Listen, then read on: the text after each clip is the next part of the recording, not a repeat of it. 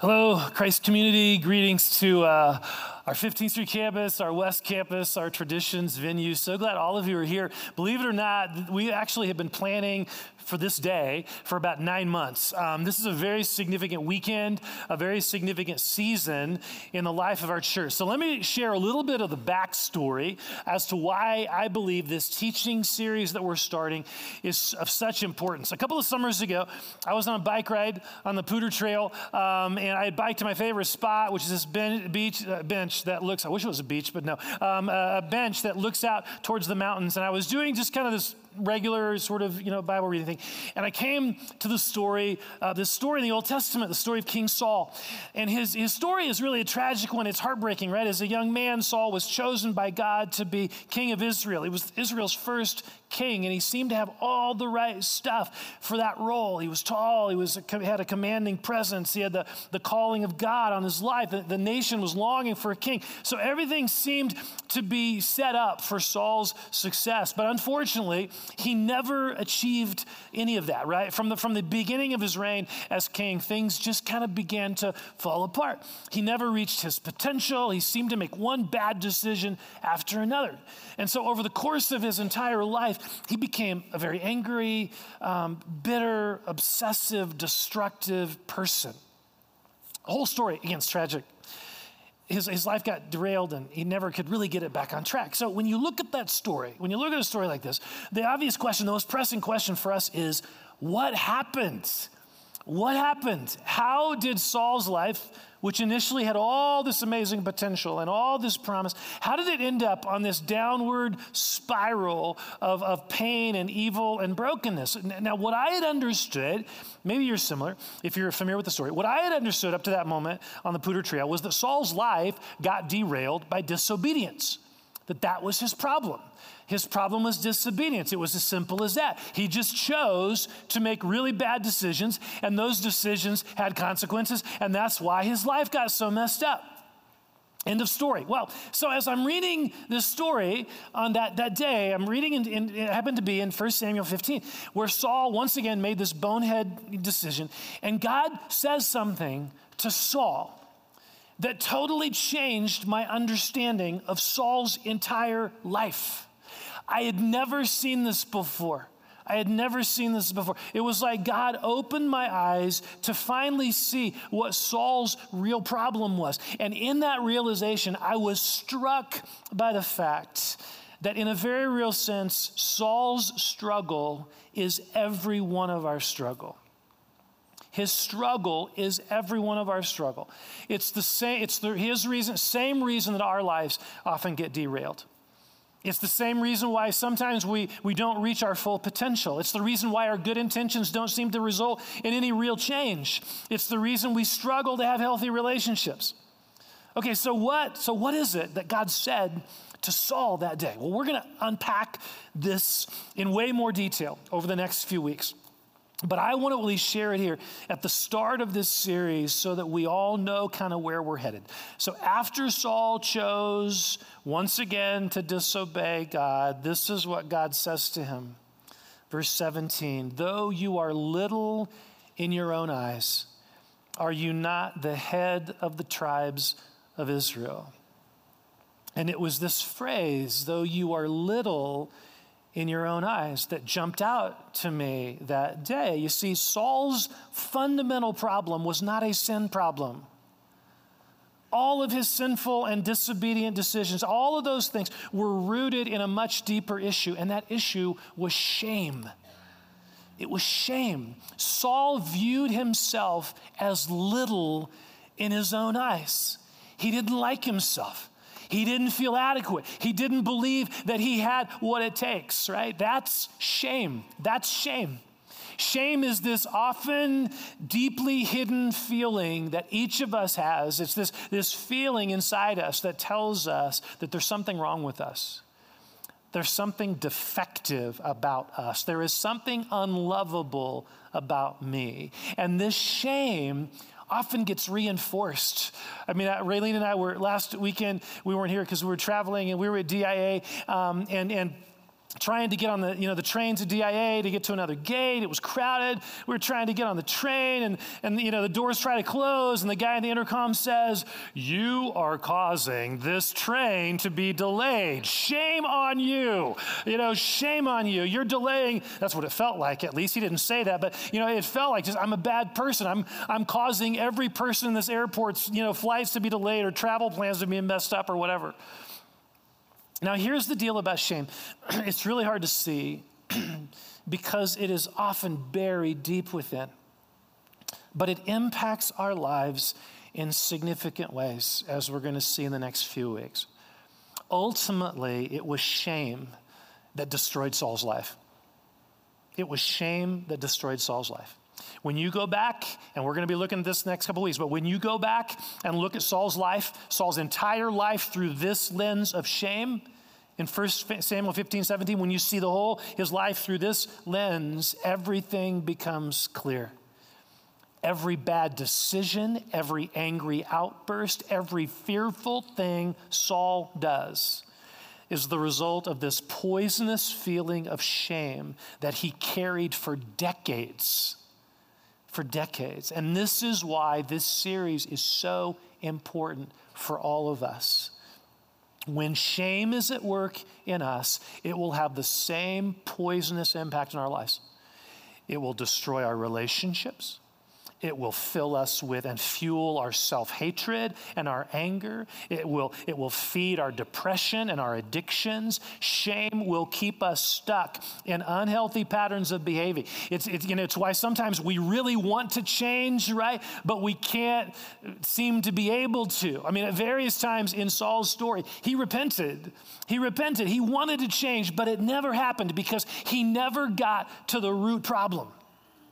So let me just say right up front here all of us have shame. All of us here have shame. Now, why do I say that? Because the Bible says that. The Bible says this. The whole, this whole shame thing, so it's not just you know, some psychological thing, you know, kind of fad right now. The whole shame thing started all the way back in Genesis, the first book of the Bible, chapter 3. The first time Adam and Eve sinned against God. Look at the impact. First time they sinned, look at the impact. Verse 7 of chapter 3. Then the eyes of both of them were opened, and they realized they were naked. So they sewed fig leaves together and made coverings for themselves. This is what shame does it causes us to hide for fear of being exposed. Shame whispers or it shouts to our soul, You're not acceptable. You're a failure. There's something wrong with you. You need to hide who you really are. Shame is a direct consequence of Adam and Eve's rebellion against God, which means that none of us are exempt from feelings of shame. And that shame is impacting our lives in some way. And so, in this series, we're going to be unpacking this thing called shame and talking about how we can walk in freedom from shame. Now, here's my challenge for all of us, for all of you here. Here's a direct challenge. Whether, you, whether, whether or not you think shame is an issue in your life, whether or not you think it's an issue in your life, fully engage in this series the next seven weeks. Fully engage in this series. Talk about it in your e groups. Go there with the Lord, even if it's painful, even if it's hard. It's worth it. And here's why it's worth it it's because God has a vision and a plan for your life to live in freedom from shame. And that vision is what I call wholeheartedness. Wholeheartedness. The heart is at the core of our being. It houses our personality, our passions, our dreams, our desires, our loves. It's what directs our de- decisions. Our heart is what directs our decisions. The heart is central to who you are and it is central to what you do. And that's why the Bible talks so much about the heart. Jesus once said uh, in Luke 6 a good person produces good things from the treasury of a good heart. And an evil person produces evil things from the treasury of an evil heart. What you say flows from what is in your heart. You see, a, shame filled heart produces lots of unhealthy things, negative thoughts, and destructive behaviors. But a good heart, a whole heart, produces life and good things. So, what I want us to do, and the rest of this particular message, I want us to focus on this idea of wholeheartedness, having a whole heart. I want us to see a clear picture of what wholeheartedness looks like, of what God ultimately desires for you and me. And this vision, it's actually given to us in the Bible. This vision is given to us in the book of Genesis, chapters 1 and 2, where we see God's original design for us as humans. In Genesis 1 and 2, we get this beautiful picture of what life looks like without shame. Of what life actually looks like without shame. In other words, we get a vision for how God ultimately wants us to live, and honestly, how we want to live. How we want to live. I mean, as we look at these chapters, I believe that every one of us, in our hearts, our hearts are going to be stirred with longing. We want to be whole. We want this vision in our lives. We want to be free from the damage and the infection of shame. And God wants that for us as well. This is not a pipe dream, folks. This is the hope we have in the gospel. God is restoring all things. He is restoring our hearts so that the trajectory of our lives is going back to Genesis 1 and 2, back to this place where our hearts are actually whole. That's where God's plan is moving. From the moment Adam and Eve sinned, God was implementing a plan, a plan to restore what was damaged by sin. And part of that restoration process is to deal with our shame is to deal with our shame. So let's explore and discover together what wholeheartedness looks like. What does it look like when shame is no longer having its way in us? That's the vision we want to have here. So in Genesis 1 and 2, we see four amazing characteristics of wholehearted living. First, is a valued identity. A valued identity. Look with me at Genesis 1, Genesis chapter 1, verse 27. This is after God created all the living things around us, right? All the trees and the plants and the birds and the animals and the dinosaurs and all of that, right? After He had created all of that, we then read this. So God created human beings in His own image. In the image of God, He created them. Male and female, He created them. God blessed them. Now, think about what this is saying. God didn't use this kind of image bearer language when talking about creating animals or trees or the stars or the moon. None of that. These things are awesome. Those other things are awesome and they reveal God's creativity and His power, but they don't reflect His image. They don't reflect His image. Only you and I reflect the image of God. According to this verse, every person, every man and woman and child is an image bearer of God. And that includes you and me. We are unique, we, we all uniquely reflect God's image. So here, here's what this means, practically speaking you have incredible value and worth because you are created in God's image. You have incredible value and worth because you're created in God's image. This point has been so significant to me personally in my own journey. I'm kind of a scientifically minded person, and, and I can remember in college, um, professors talking about the theory of evolution, and, and I just wrestle, I wrestled with this, the ultimate conclusion of that, the ultimate conclusion, which is that I'm just the result of millions of years of mutations. See, everything within me saw evidence to the contrary. We, we, are not functional beings. I am not just a functional being. We have the ability to love. We, we have this innate passion for justice. We have this ability to create and art and music we have the capacity to reflect and to think and to invent things. We have this capacity to demonstrate compassion. All of these things are not simply functional, they are godlike. They're godlike. I mean, I'm constantly amazed at, at the complexity of just our human bodies. Our ability to, to see is a work of genius. Millions, every one of you has millions of optic nerves that communicate with your brain.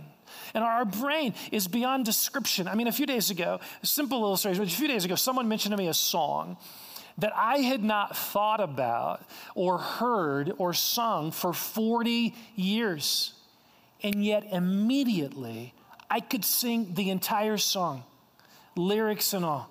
How does our brain do that? How does our brain do that? 40 years, immediately, I was able to access that. When I cut my finger, I'm amazed at my body's ability to stop the bleeding. The, the, the, clotting system, if you have ever studied this, it is a very complex system where every step has to happen. If our blood didn't do these steps, we would die. We would die. Humanity would not survive. I mean, do you ever think about, I think about these things sometimes, do you ever think about how your heart is beating and it's not plugged into any outlet? My phone can't even go eight hours without being plugged in. I know I need a new phone, but still, uh, eight hours without a charge on my phone. Your heart has been beating for decades and it's not plugged in to any outlet.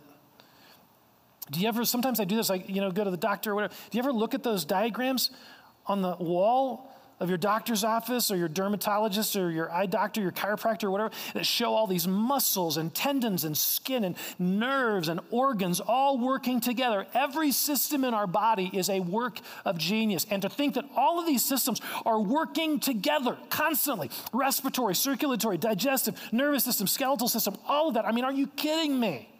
Are you kidding me? The new iPhone has nothing on our, our the complexity of our bodies.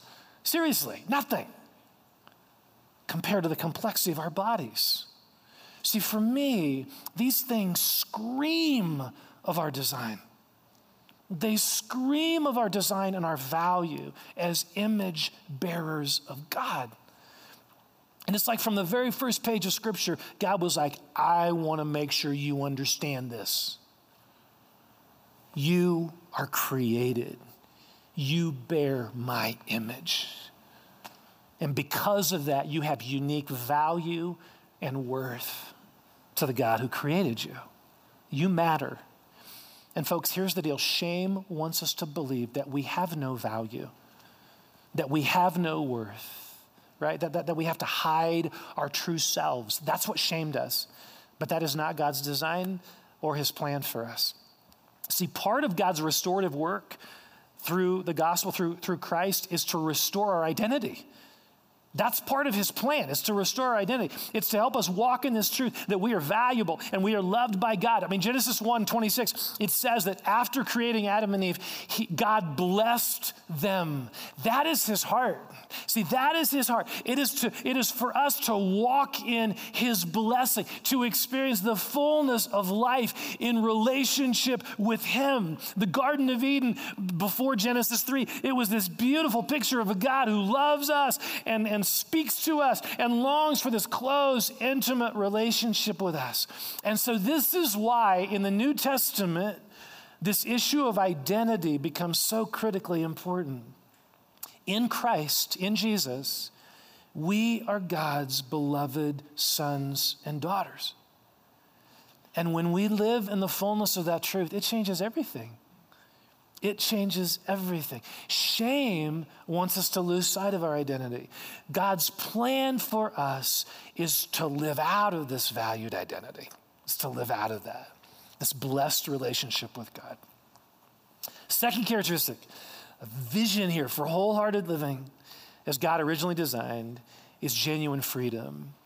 Genuine freedom. Look at Genesis 2, verse, 20, verse 16. And the Lord God commanded the man, You are free to eat from any tree in the garden, but you must not eat from the tree of the knowledge of good and evil. For when you eat from it, you will certainly die. Now, this is before the fall, before sin entered the picture. But notice, in this perfect environment, there are commands. There are commands. See, God commands Adam and Eve to not, it commands Adam initially to not eat from the tree of the knowledge of good and evil, and then that commandment gets um, communicated to Eve as well. Both Adam and Eve know this command from God. But I want us to notice the first few words of the verse we just read. God says to Adam, You are free to eat from any tree except this one. You are free. See, God is giving Adam and Eve a choice. Now, someone, hundreds of people have asked this question, thousands over the centuries, right? Well, why did God give them a choice if He knew they were going to disobey and everything was going to mess up? Well, why did He do that? Ultimately, and I'm not a philosopher, but here's, I think this is at the key, the, the, the key to answering that question. Ultimately, this reflects the nature of love, right? Had God created a bunch of robots that he programmed to do exactly what he wanted them to do, had he done that, the one thing they would not be able to do is to freely choose to love. They would not have been able to freely choose to love him. And love is what God is most interested in. So he gave Adam and Eve the freedom to choose him, which means they also had the freedom to not choose him. It was all about love. Now, here's what I want us to notice. For a season of time, we don't know how long, but there was a season of time, there was a season of time where Adam and Eve freely chose to obey God. Sin hadn't entered the picture yet. They were freely choosing to obey God. They trusted God's goodness and his purposes, and so they naturally did what he wanted. They wanted to obey him. See, that's the nature of true freedom. True freedom is not the ability to do whatever we want. That's not freedom.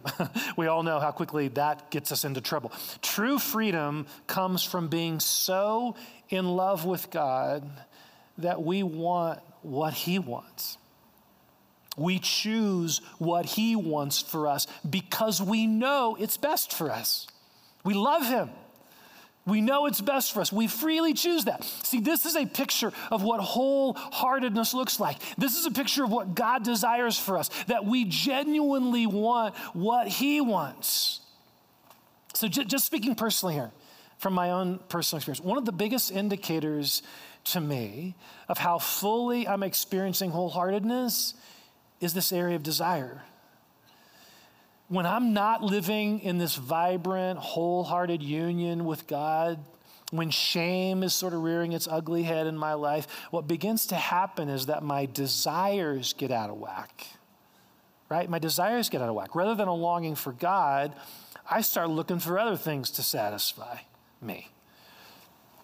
And when I pursue those other things, guess what? I, I immediately begin to lose my sense of freedom. It was my choice, but I began to lose my sense of freedom and joy. That, that freedom that I had when my, when my heart was set on God. I was like, yeah, I want to do this. And all of a sudden, I, I, I feel like I start to lose that freedom. True wholeheartedness is, is this amazing freedom where we freely choose to walk with God. we freely choose that because we want that. We freely choose what He wants because it is ultimately what we want. It is what we ultimately want. Now, the gospel, not our willpower, not self, you know, whatever, not self control, all that stuff. The, the gospel, this restorative plan of God, that is what enables this to happen, this freedom to happen. It's not on our own, it's the gospel. See, whereas sin wants to bring us into bondage, what, what God offers us in the gospel is freedom from sin's power. But again, we're very much in process. We're, we haven't, you know, we're not in heaven yet. We're, we're very much in process. G- genuine freedom is available to us. It is. It's available to us in the gospel. And God wants to help us continue to move towards this vision. And we can all admit that life is a whole lot more enjoyable when we're freely choosing God. A whole lot more enjoyable when we're freely choosing Him. A third characteristic of this wholehearted vision, this life that God wants for us, is a meaningful purpose a meaningful purpose. It is very significant to note that immediately after creating Adam and Eve in his image, as described in Genesis 1, and then blessing them, this is what God says. Genesis 1:28. Be fruitful and increase in number. Fill the earth and subdue it. Rule over the fish in the sea and the birds in the, in the sky and over every living creature that moves on the ground. See, to both men and women, God says, I want you to oversee what happens on this planet. I want you to rule and subdue the earth. Now, see, there's a clear purpose that is attached to this command. God didn't create us to simply roam the earth, He created us to rule the earth. To rule the earth. So, what does that mean? What does that mean? Well, if we use Jesus as our example, which would be a good idea, we use Jesus as our example. What ruling the earth means is, is bringing his kingdom. It, it's bringing his life, his order out of chaos. It's bringing his blessing to this earth. That's what it means.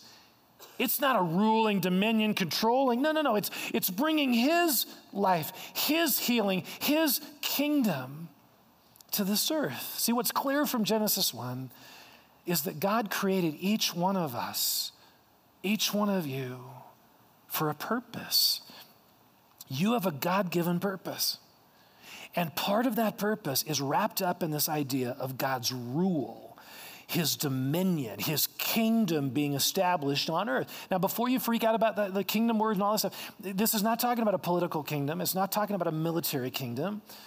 God's kingdom is talking about this, this, this kingdom of life and love and truth and blessing. See, it's that kingdom that Jesus unleashed when he was on the earth. That's the kingdom he unleashed.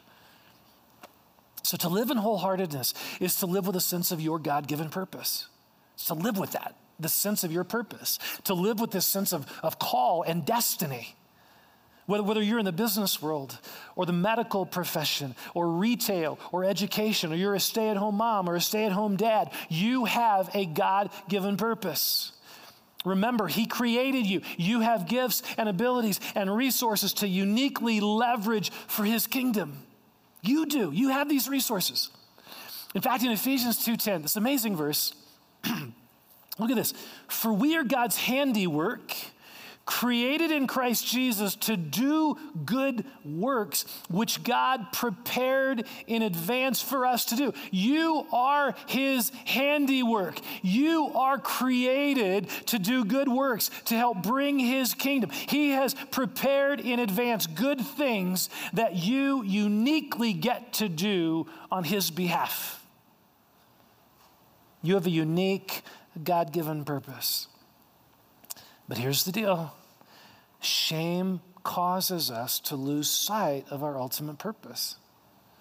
It causes us to lose sight of this. Shame keeps us from fully and wholeheartedly pursuing God's purpose for our lives. I mean, when you're convinced, when you're convinced that you don't have value, and you're a failure and you're a loser and you have nothing to offer, when that's what you think deep inside of you, you're going to live that way. You're going to live that way. And you're going to miss God's purpose for you. See, the truth is, because you are an image bearer of God, you have a purpose. He created you to be a kingdom ambassador for Him. Okay, there's one final aspect of wholeheartedness that, that I want us to see here. God's vision for us is to experience healthy relationships. Healthy relationships. So in, in Genesis 1, where God creates everything, we see this, we see this line over and over again. God saw that he had made and it was good, right? Over and over again. Everything in the world, everything in the Garden of Eden was good. It's good, good, good, good. So then we get to Genesis 2, where Adam is working in the garden, and God says something absolutely amazing. This is before the fall. Everything is perfect, right? This is Genesis 2, verse 18. God says, It is not good for the man to be alone.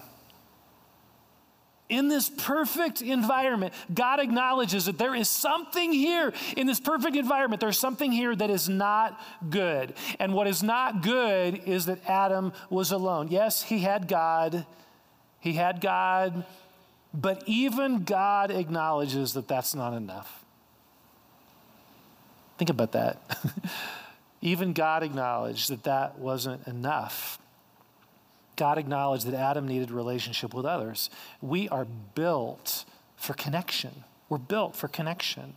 This is part of our DNA as people created in God's image. It is not good for us to be disconnected relationally because God is not disconnected relationally. He lives in the Trinity, right? He is in relationship.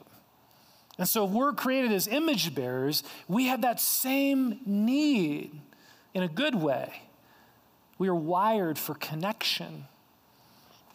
So, to live with a whole heart means to live and enjoy healthy relationships. This, this is more than just being in proximity to people and you know, being around people. What, what we're talking about here is experiencing meaningful connection with people. In fact, look again at Genesis 2, verse 25. Adam and, Adam and his wife were both naked and they felt no shame. There's that word. Naked and they felt no shame. See, this is not simply an episode of Naked and Afraid, right? What's, what's being described here is at the heart of genuine connection. And, it, it, it, and that is this incredible joy, the incredible joy of knowing and being known knowing and being known. No masks, no hiding, no pretending. We are free to be ourselves and to be accepted and loved in that place, just as we are. Free to be loved in that place. Now, we all long for that, right? We are built for it. We long for this. So, what keeps us from experiencing this? Everyone should know the answer by now. It's shame right? Shame. Shame keeps us hidden. It keeps us from being known by others. It keeps us from being vulnerable. I mean, if deep in my heart I believe that I am unacceptable, that I am defective, that I am unworthy of love, if deep in my heart, even if I'm consciously not saying that, if deep in my heart that's what I believe, it will significantly impact my relationships significantly impact our relationships. I will either withdraw from people when they get too close, convinced that if they get to know me, they're not going to like me. So I'll just kind of withdraw from people. Or I will diligently work to keep wearing my mask, to keep maintaining my perfect Facebook image, you know, only the pictures and events that make me look good. See, either way, we don't experience real relationships. We don't experience genuine love because we don't let anyone get close enough to know us. But again, that's not God's vision. That's not God's vision for us. God's vision for us is healthy relationships where we can know and be known, where we can love and be loved just the way we are. And the gospel of Jesus, the gospel enables this reality to happen. If I know deep in my heart that I am loved by God no matter what, it frees me to risk letting my guard down and letting people know me. I mean, I'm so thrilled that right now we have new e groups forming. Many e groups are going through this material. It's just an opportunity for us to grow in this. We're practicing what we're learning about. I mean, we all long for deeper connections with other people. And so those things provide that. There are other ways as well, but it's this, it's this, this journey towards healthy relationships. Okay, so here's what I want, I want us to do for just a moment um, I want us to, to imagine together. Um, we're going to practice one of the image bearer qualities we have it's our imagination. God has given us this. This is an image bearer quality. So, what I, want you to just take a moment. I want you to imagine with me. We've been talking about this vision for wholeheartedness. It's like we're, I'm trying to get us to just stand on this, this mountain and look and see this vision. So, we've been talking about this vision for what God wants for us. So now I want us to just kind of let the Lord make this personal. So we'll take a moment. In fact, I, would encourage you just to close your eyes if you're comfortable doing that. Just close your eyes and imagine. I want to just walk you through this, this exercise. Imagine. I'm going to mention a few things here. So, first of all, imagine what your life would look like today or this coming week at work or school or in your home. Imagine what your life would look like if you lived in this confident assurance that you are the beloved of God, that you are valued and loved by Him no matter what.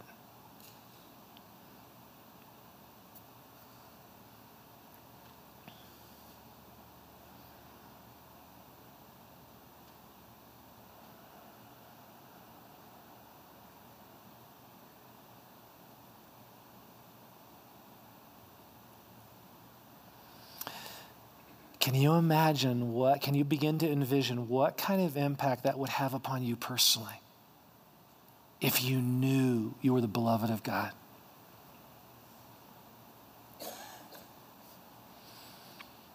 Okay, now I want you to imagine, hang with me here, just imagine what your life would be like today right now or this coming week, if you had this passionate love for Jesus that stirred in you a desire to follow him and obey him no matter what, where you freely chose what he wanted for you because it's the exact same thing you want.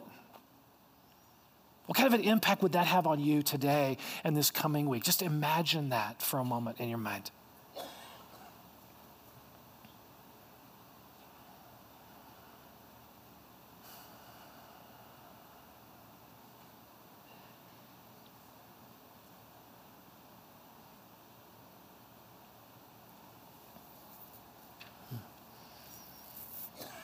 Okay, let's keep keep going here. Imagine what your life would be like this week if you lived with a sense of divine purpose at your work, in your home, your school.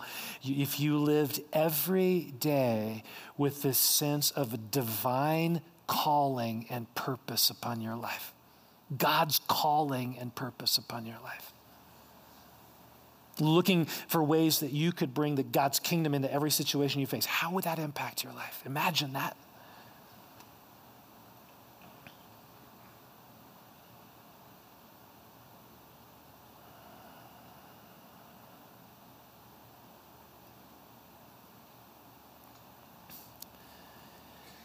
And then finally, here, imagine with me what it would be like to live an entire day without worrying what other people thought of you. an entire day without having to project this image of having it all together. Can you imagine what your relationships would be like when this barrier of self consciousness was removed and you could just love?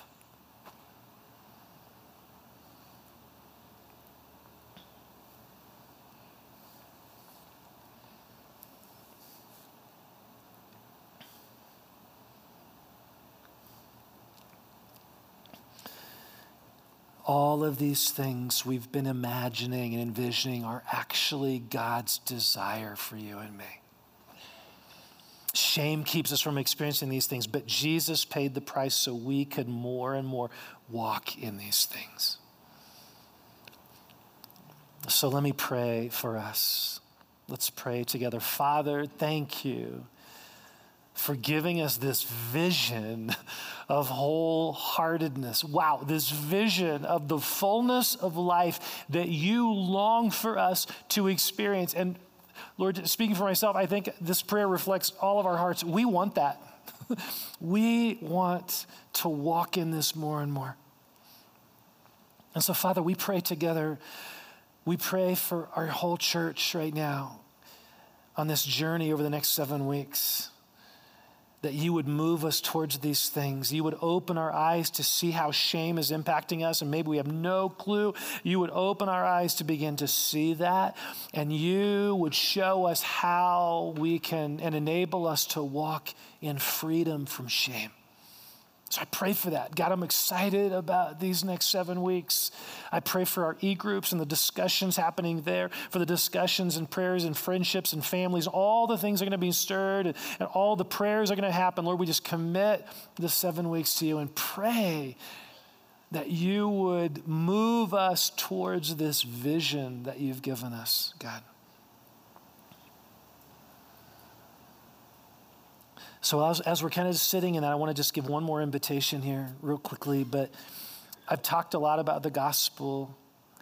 That's the entry point to this life of a new identity and freedom and purpose.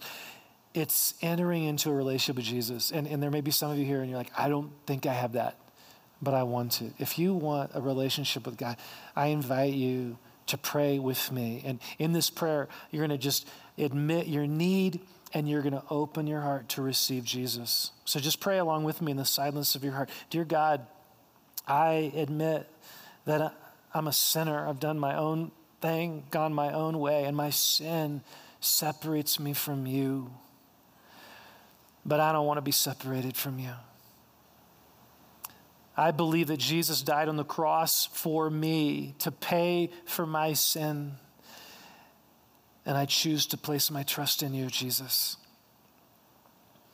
forgive my sin, and come live in me through the presence of your Holy Spirit. Change me from the inside out through the power of your love. God, I pray for anyone who prayed that prayer, help them grow in the gospel, in this relationship. Help all of us grow in this amazing relationship we have with you. And now we have the opportunity to really celebrate this relationship, to enjoy the Lord through worship. So I encourage you, feel free to stand. Why don't we stand initially? If you want to sit down at some point, that's totally cool. But let's open our hearts. These songs have been chosen prayerfully to create this environment, to respond to what we've heard. This amazing God who loves us so much.